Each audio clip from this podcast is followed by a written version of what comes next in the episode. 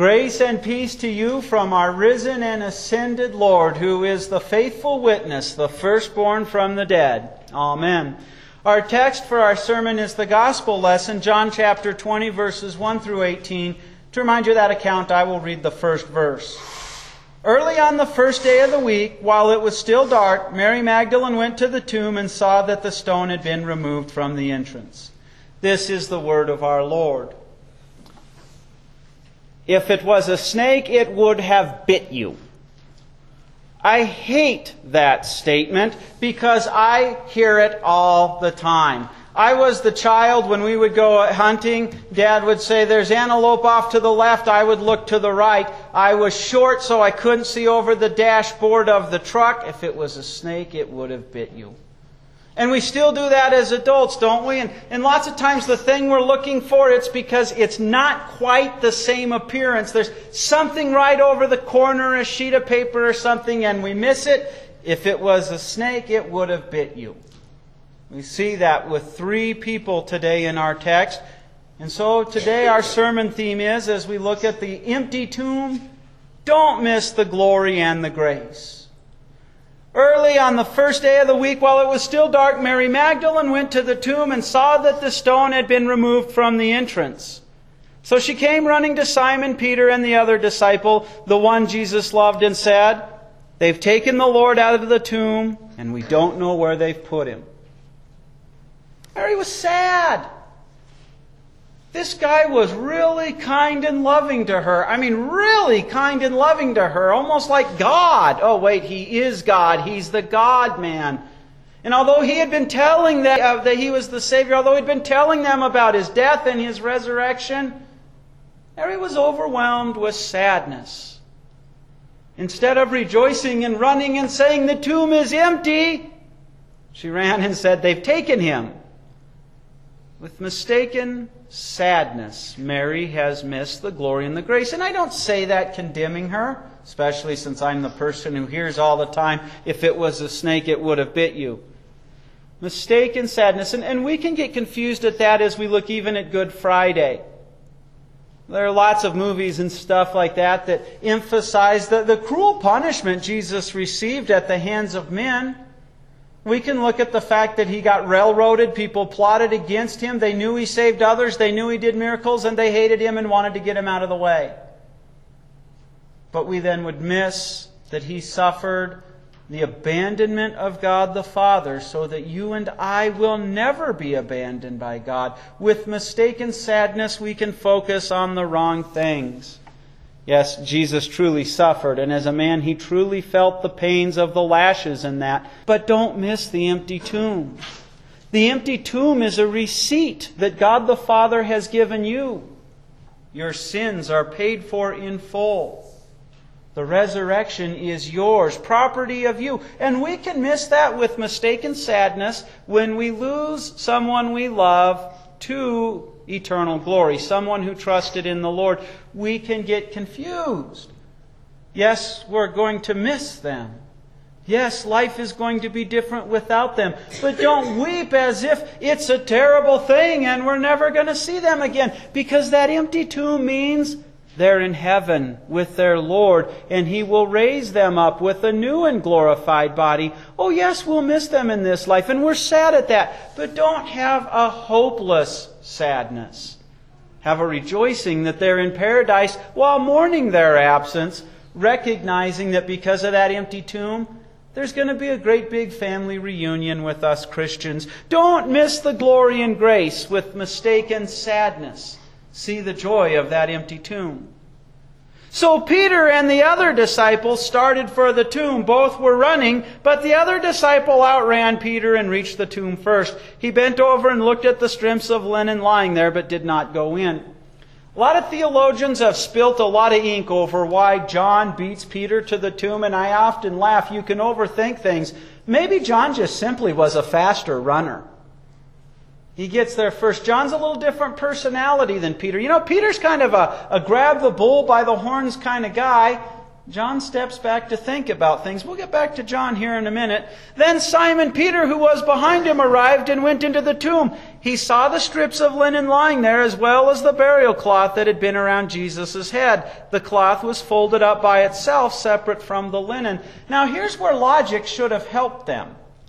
They didn't do fingerprinting in those days, so people didn't have to wipe down a crime scene. But if the body had been stolen, they wouldn't have taken the time to take it out of those burial cloths and fold them up neatly. If they'd have fallen up, they probably would have either left them or grabbed them and hustled out before they got busted, right?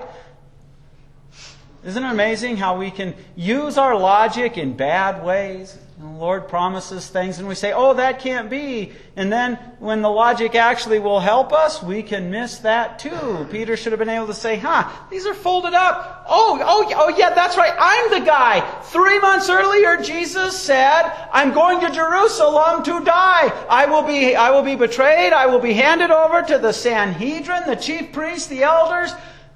They're going to get involved with the Gentiles, the Romans, and they're going to crucify me, and on the third day I'm going to rise again. And what did Peter say? Peter rebuked the Lord. He said, Stop talking this way. And Jesus had to say, Get thee behind me, Satan, for you have in mind the things of men, not the things of God. It should have clicked with Peter.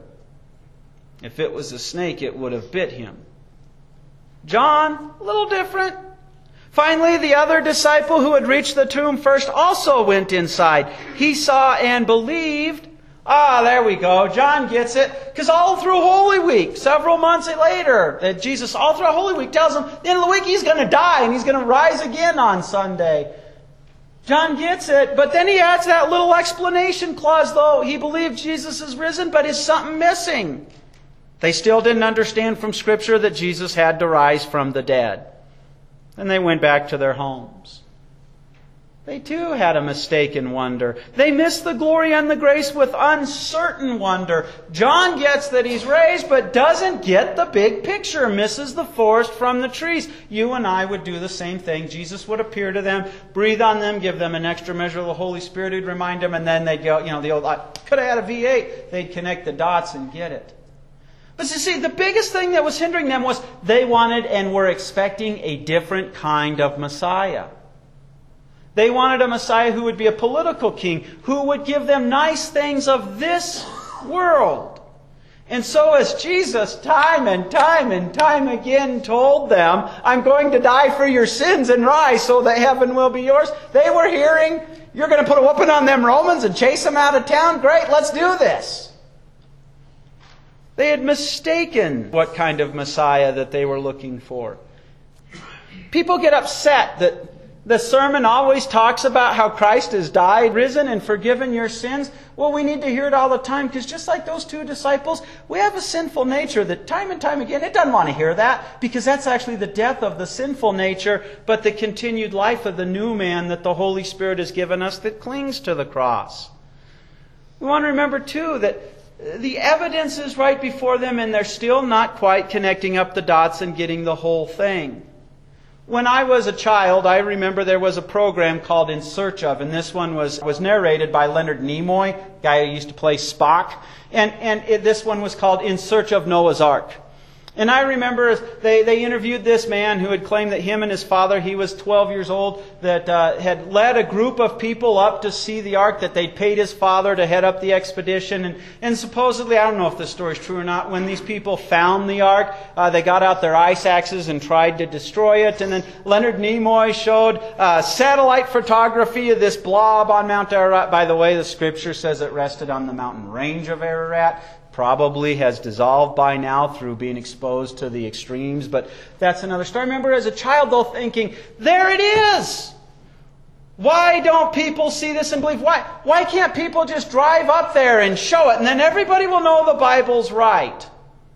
And then Leonard Nimoy explained how government pressures wouldn't let people see it. I, I don't know how much of that story truly is true or not. I'm, but the truth of the matter is, I, I've come to realize even if they could find the ark intact, people still wouldn't believe. They would say, okay, well, every ancient civilization seems to have a flood account in it, so which one is it? Or they would say, it's a hoax, somebody found an ancient boat and used helicopters to get it there. They still wouldn't believe. This is what Abraham told the rich man, you know, in the story of, uh, in the account of rich man and poor Lazarus, when he says, please send Lazarus, bring him, raise him from the dead, and, and, and tell him to warn my brothers so they don't end up here. And Abraham says they have Moses and the prophets. That was what they called the Old Testament. At that time, that was the Bible. Bible. So he says they have the Bible. If they won't listen to them, Moses and the prophets, the Bible, they won't believe even if someone rises from the dead. Hint, hint. The truth of the matter is, even that evidence, we'll misinterpret it. Our logic will fail us. People like to give testimonials, and lots of times those are nice, but, but even those testimonials don't have the oomph and the power of the Word of God. Because the Word, the Bible, that's the one where God promises His Holy Spirit is at work. Peter and John had uncertain wonder. John admits that he got it, but he didn't get it. If it was a snake, it would have bit him, and yet he still missed it. So Jesus comes, gives them the Holy Spirit, reminds them of His Word. Boom. Then they get it. Don't miss the glory and the grace with mistaken sadness or with uncertain wonder. The Word outweighs all other things. That's where God promises to work, and that's what we cling to. The Word that we're here to celebrate this morning.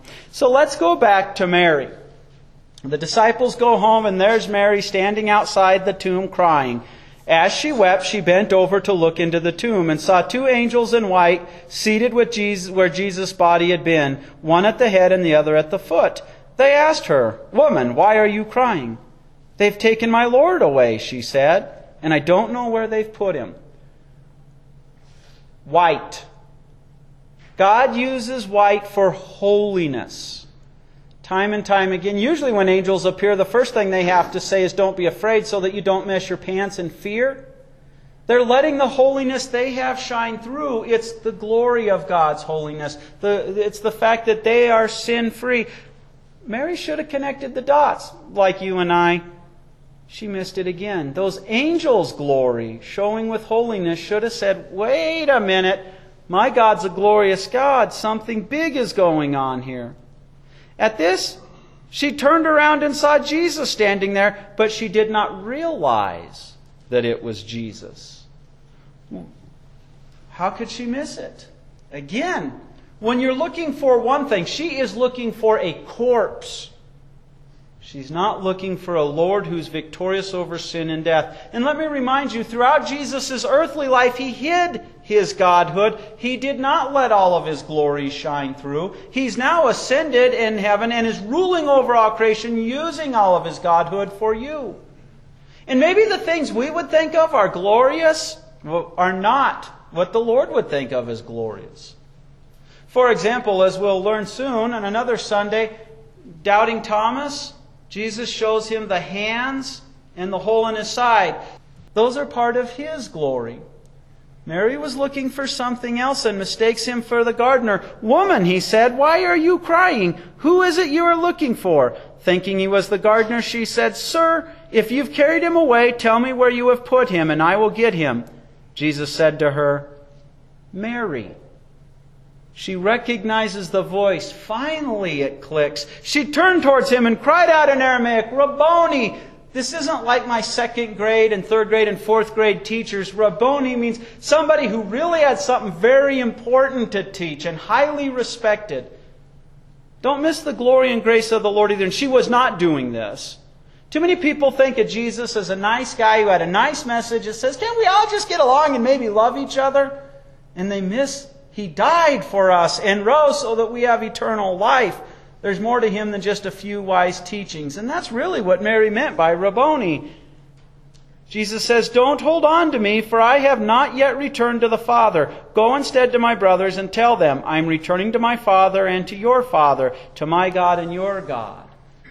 See, we can misunderstand even what Jesus is saying here. He's going to be showing himself for 40 more days before he ascends. Don't hold on to me. You're going to see me some more. I'm not leaving yet. But I got a message I'm entrusting to you. God's glory is not the glory of the world. The world sees glory in riches and in fame. God's glory is that empty tomb. God's glory is the fact that He has purchased and won you and I. We were slaves to sin, death, and the devil, and by the cross He busted our chains to that slavery. That's His glory. The grace is He did all the work, so you and I don't have to pay one ounce for it. And yet, too often, Christians get mistaken and think that they have to be sorry enough, or they have to pay enough, or they have to do their best. And they are taking that salvation away from the Savior. Jesus, the proof that Jesus proved your sins are paid for in full by that empty tomb, it's your receipt. Cling to it. And then in His grace, I always teach the acronym GRACE to, to, my catechism kids so they understand what grace means. It's gifts received at Christ's expense, G R A C E. He pays for them, He gives them freely, no strings attached. And He gives her a wonderful gift. He sends her to go tell His disciples He's risen.